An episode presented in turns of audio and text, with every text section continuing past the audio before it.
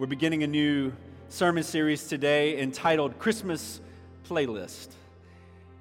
And the, the sermon titles for Christmas Playlist are Christmas songs. So the title of today's message is Rudolph the Red-Nosed Reindeer. Rudolph, somebody say Rudolph the Red-Nosed Reindeer. Rudolph the Red-Nosed Reindeer. Let me ask you a question. Who would you choose to lead your team of reindeer. Uh, let, let me tell you, if you're Santa Claus, you're, you're, you're choosing someone with experience. Uh, you're choosing someone with strength. Someone like Dasher or Dancer or perhaps Donner or Blitzen. Let me tell you who you're not going to choose. You're not going to choose a little red nosed reject named Rudolph. Uh, Rudolph was different. Rudolph was despised. They didn't let Rudolph play any what? Reindeer games. Rudolph was left out. Rudolph was a freak. Let that sink in for a minute. Rudolph was a freak. Nobody would have picked Rudolph to lead the sleigh. Then one foggy Christmas Eve, see, everything changed. You see, we get a glimpse in that story of how God chooses misfits and freaks. Let me ask you this, amen. Who would you choose for the Orangeburg uh, 8, 9, and 10 year old All Star team? For soccer, who would you choose? Well, I had the privilege of, after the season was over, sitting down with the other four coaches, going through the list of players, and I noticed as the meeting was going on that we had put down all boys. Uh, there were a number of girls who were playing soccer, including my daughter, and I said, Should we put a few girls on the all star team? And it was quiet for about half a second. And one of the other coaches said, We want to win.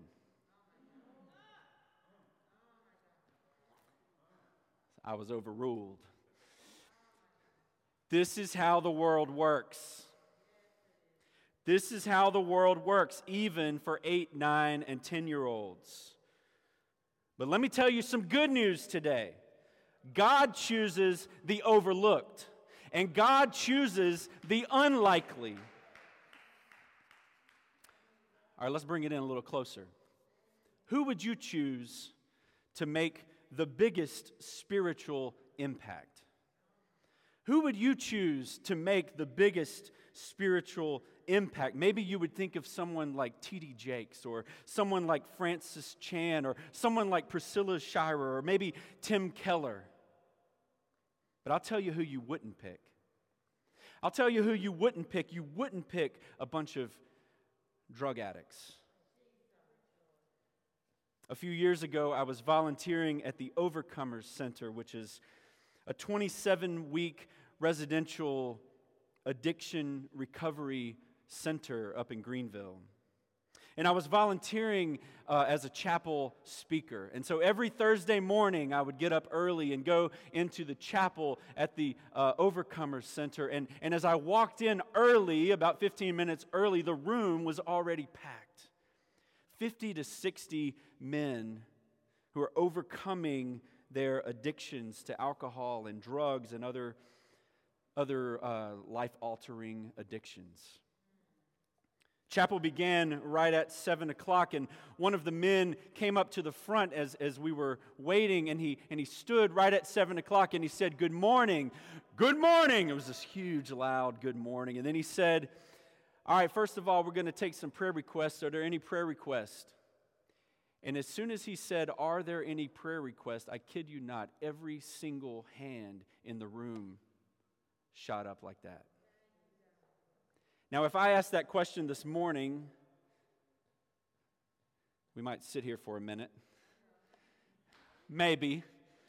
In the typical church, maybe we're not typical. But in the typical church, you ask for prayer requests, and finally someone feels bad, and they're like, okay, my aunt broke her hip, you know, or something like that, which we need to pray for aunts with hip problems, of course. But y'all, I was blown away. The first time I was there at the Overcomer Center to see every hand shoot up with a prayer request, it said something to me. It said that these brothers understand their need for God's help. They understand their need for God's mercy. They understand their need, period. And if you want to choose somebody to make the biggest spiritual impact, you don't choose the people who keep their hands down. You, keep, you choose the person who knows their need, who's raising their hand, who's saying, I need help. I need Jesus. Maybe that's you this morning. Because God loves to choose failures and addicts. Who would you choose to save the world? The rich, the powerful, Jeff Bezos. The strong, the intelligent, the political activist, the revolutionary. I'll tell you who you wouldn't choose. You wouldn't choose a little girl from an insignificant town in the backwoods of Israel. That's who you wouldn't choose. But, brothers and sisters, boys and girls, that is exactly who God chose to save the world. God chose a little girl named Mary to be the mother of Jesus, the Messiah. And look, think about it Mary had nothing to offer. She had no skills, she had no reputation, she had definitely had no money, she had no network, and the one thing she really needed, she didn't have a husband. So God sent his messenger Gabriel to tell this young girl the unbelievable news that though she was a virgin, she would miraculously conceive and give birth to a son. She didn't even have what she needed to do what God was calling her to do. And, and, and the angel said to her, He will be great and he will be called the Son of the Most High God. He will be the Savior of the world. That's what the name Jesus means. That He will be the Savior of the world. You see, God chooses the poor and the insignificant and the incapable of this world to bring His kingdom to earth. And when, when Mary received this incredible news, she responded to God's message to her. First, with disbelief. How is it going to be? Let me explain it. I can't really explain it. How is it going to be? And then she writes the following lyrics. The following lyrics that celebrate God's mercy and God's justice, that celebrate God's love for people just like her, people like you, and people like me. Here's Mary's lyrics, her song. This is found in Luke chapter 1, verses 46 through 55. And Mary sang, My soul magnifies the Lord, and my spirit rejoices in God my Savior, for he has looked on the humble estate of his servant. For behold, from now on, all generations will call me blessed, for he who is mighty has done great things for me. Holy is his name. His mercy is for those who fear him from generation to generation. We're going to press pause right there and talk about that. Magnify the Lord with magnify my soul magnifies the Lord my spirit rejoices in God my savior. She repeats this phrase my soul my spirit. She's saying with my entire being I'm giving praise to God. I'm over why would you choose me? I'm overflowing with praise to God She's repeating this, this soul and spirit. Her entire being is filled. She's in wonder. She's amazed at God. See, this song is rooted in Mary's personal faith in God. See, she may not have had money or experience or the skills that was necessary for what God was calling her, but she did have faith. Look what she says. She says, God, whose Savior? God my Savior. God, my Savior. Mary knows her position. She knows that she's not qualified for this task. She knows her need of a Savior, someone to rescue her. She knows her own sin. She knows her own heart of rebellion against God that's in every one of us. Don't get it twisted. Mary wasn't some perfect person. Okay, that's the whole point. She wasn't some, some perfect person that God chose because they were perfect. No, she says, God, my Savior, because Mary knows that she needs a Savior. See, that's where she's starting from a position of a humble need. She's like every single guy in that Overcomer Center who raised their hand and said, My Savior. My Savior. And that's the cry for each one of us today is, is he your Savior? Is he your Savior? See, Mary is magnifying God because God is magnifying her. Why would God choose her? It makes no sense. And so she's in awe. She understands she's unworthy. She understands that she's poor.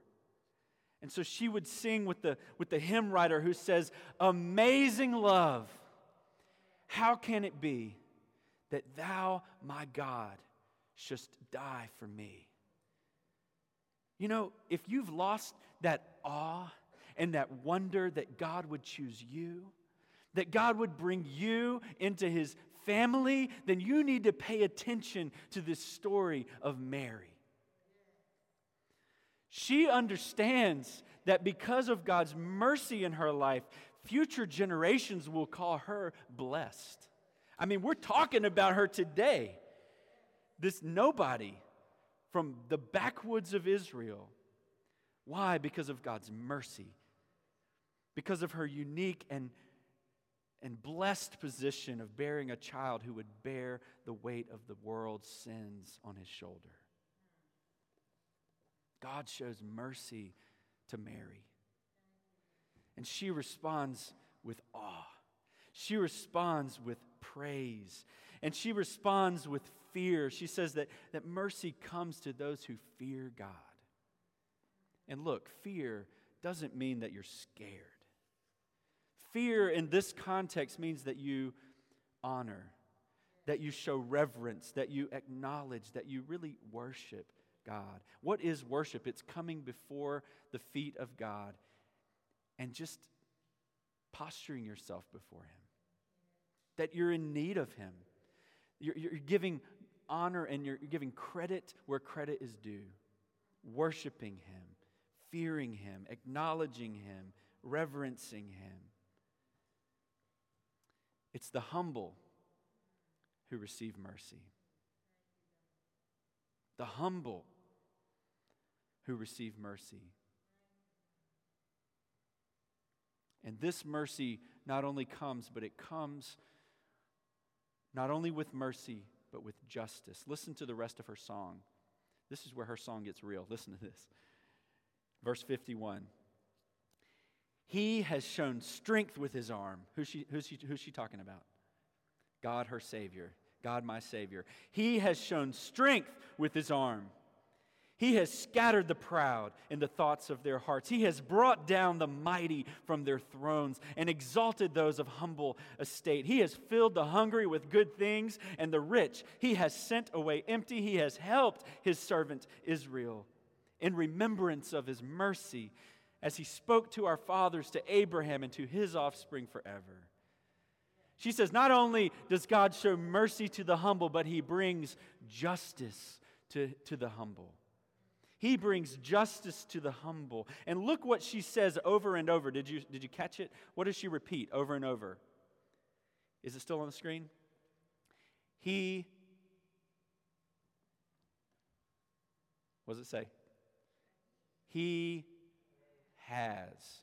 What does it say after that? He, come on, has. He, he, he, he she says it seven or eight times. He has, he has, he has, he has. Mary is so confident in what God has promised. It hasn't even happened yet. Jesus has not even been born yet. All she has is God's promise. And she speaks of it in the past tense. He has. He has. Mary is like a jazz musician riffing on God's mercy and God's justice. She says, He has shown strength with His arm. He has scattered the proud. He has brought down the mighty from their thrones. He has exalted those of humble estate. He has filled the hungry with good things. He has sent the rich away empty. He has helped His servant Israel. He has, He has, He has. He has. I was reading a, a, commentary of this passage, and I was reading a commentary by uh, Tokunboh Adeyemo. He is a, an African biblical scholar, and, and, and as I was reading his words, he was emphasizing the, the radical nature of Mary's lyrics, especially in the socio political climate of the Roman Empire.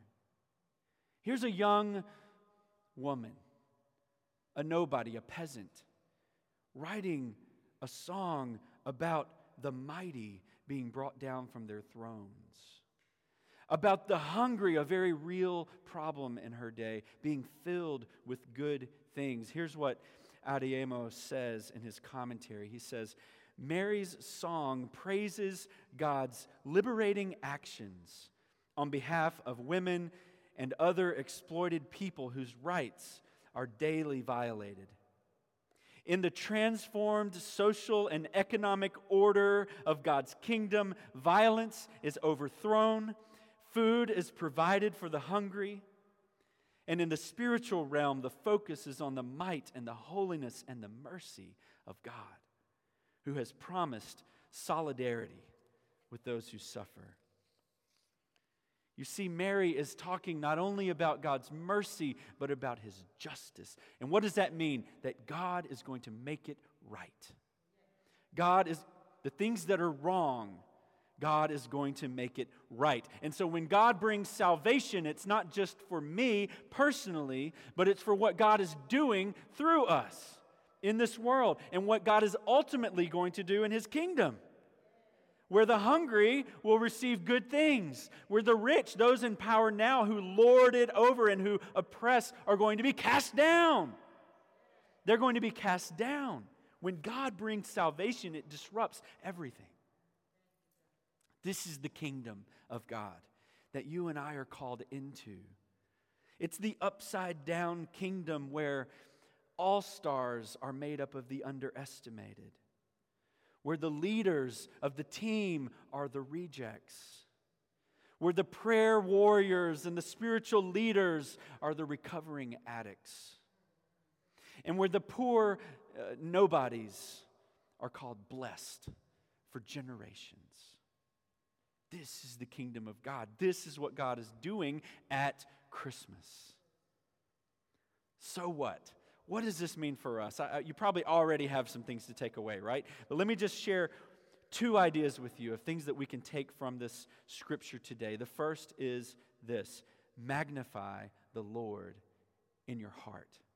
That's where it starts, right? Uh, Mary says, God, my Savior. And so the first thing we should do is we should magnify the Lord in our heart. What does magnify mean? It means to take a closer look well, that's what you've got to do. You've got to take a closer look at the Lord. You got to magnify him. You got to get behind that microscope and look into the Lord. Look into who he is. Spend time. Look, you can't do this on your parents' backs. Uh, it's not up to your parents or some spiritual leader, your pastor, to do this for you. You have to go to the Word. You have to go to the Lord in prayer and magnify the Lord. You have to magnify the Lord. Take a close look at the Lord. What you don't know is that Mary's song includes references to, I don't know, a dozen scriptures. Psalm 34, Psalm 35, Psalm 98, Psalm 103, Psalm 107, 118, 132, Job chapter 12, Micah chapter 1, 1 Samuel chapter 2, Isaiah 53, 2 Samuel chapter 22. Mary might be poor, she might be insignificant, but that girl knew her Bible. That girl knew her Bible. She knew her Lord. She knew her Lord. She, and that's why her song is an overflow of what she knows about God. It, this is not an emotional only experience. This is an exposition of God's word in this song. She is expositing God's word. She's bringing to light God's word. She's, she's gathering everything she knows about God and she's bringing it into this song of praise, the song of mercy, and the song of justice. She's saying, This is who God is and I'm praising Him for who He is. Brothers and sisters, that is how you magnify the Lord in your heart. You go into God's Word. You learn God's Word. You meditate on God's Word. You take it in so that in the moment that you get crazy news, uh-huh.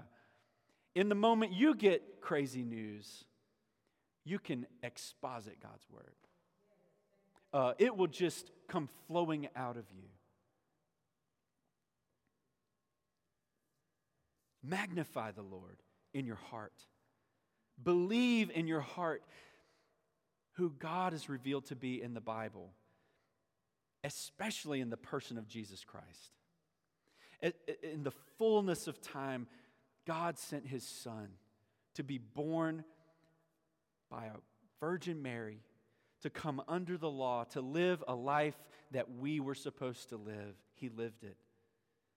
And as you read and you meditate about Jesus and his life and his death, which was an atoning death, a sacrificial death, we read it earlier that, that greater love has no man than this, that he would lay down his life for his friends. That is what Jesus did.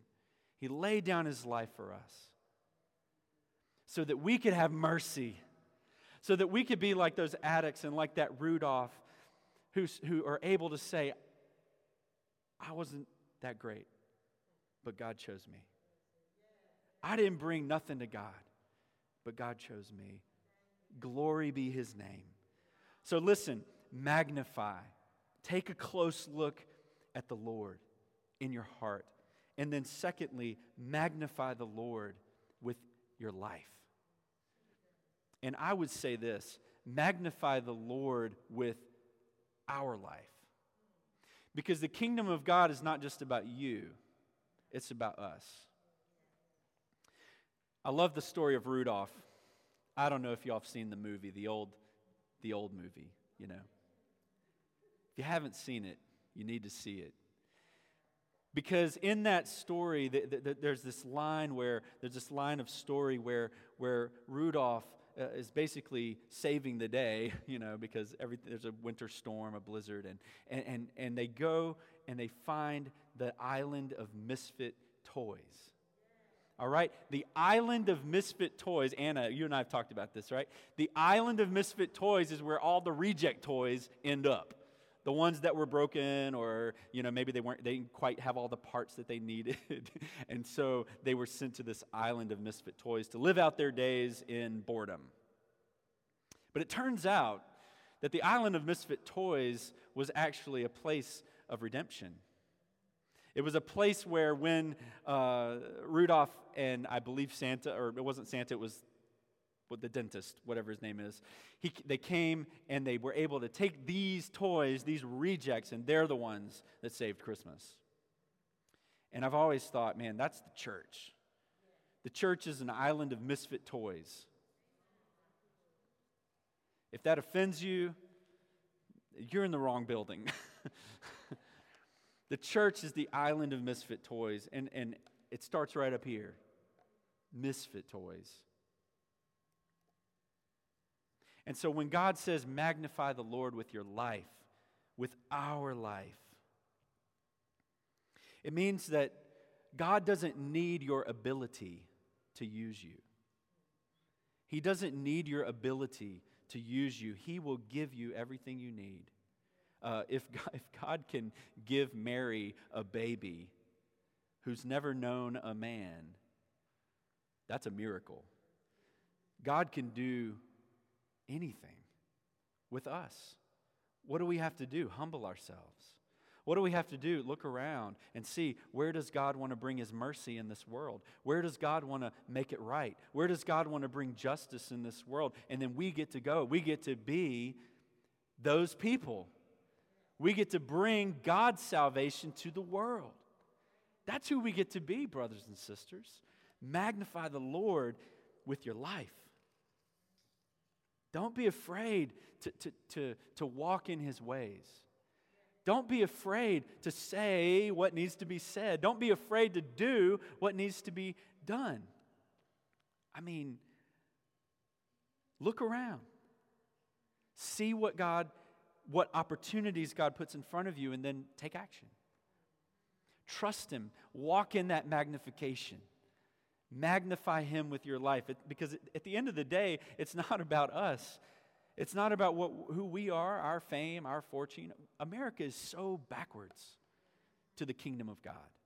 We live in a celebrity culture where everything is about getting your name out there. I mean, think, I mean, even the, the nobody can become a celebrity today because of their platforming.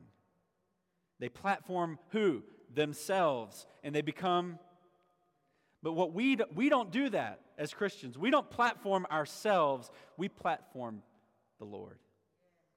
We platform the Lord. And so when we serve together, when we go together and we bring mercy and we bring God's justice to this world, we do it to give glory to Him. We don't need New City Fellowship to be famous. Let me say that again. We don't need New City Fellowship to be famous. We want Jesus to be famous. And that's why he chose a bunch of misfits like us, right? Because we don't have what it takes to be famous. We really don't. And that's good. That's good. It's very good. Magnify the Lord with your life, magnify the Lord in your heart. Let me leave you with this. Are you overlooked? Are you unlikely to get picked? Are you a misfit or a freak? Are you a failure or an addict? Are you poor? Are you insignificant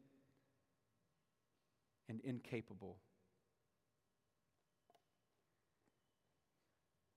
God wants to choose you. God wants to choose you so that you can magnify the Lord in your heart and with our life. Let me pray for us. God, we thank you for your mercy. Lord, we thank you for the fact that you chose Mary, that you chose someone like us who's a misfit, who doesn't bring anything except a humble, willing heart. A heart of faith and fear, of reverence and love. God, I pray that this body would truly magnify you.